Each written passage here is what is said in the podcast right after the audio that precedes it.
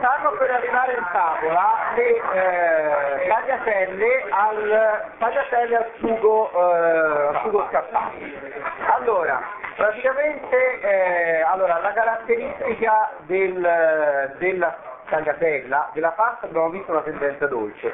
La tagliatella o comunque la pasta fresca rispetto alla pasta secca aggiunge complessità al cibo. Voglio dire, se eh, su una pasta a parità di sugo una tagliatella richiede un vino più importante, con un corpo più, eh, più strutturato.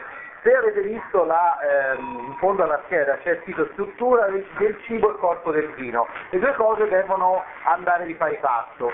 Una pasta secca normale ha una struttura eh, di un piatto che può arrivare a essere diciamo, normalmente poco strutturato o abbastanza strutturato.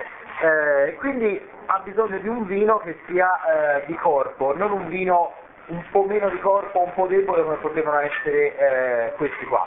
Eh, questi qua mi riferisco per esempio al, allo spumante e al rosato, mentre per quanto riguarda il rosso eh, probabilmente ha un corpo abbastanza adeguato.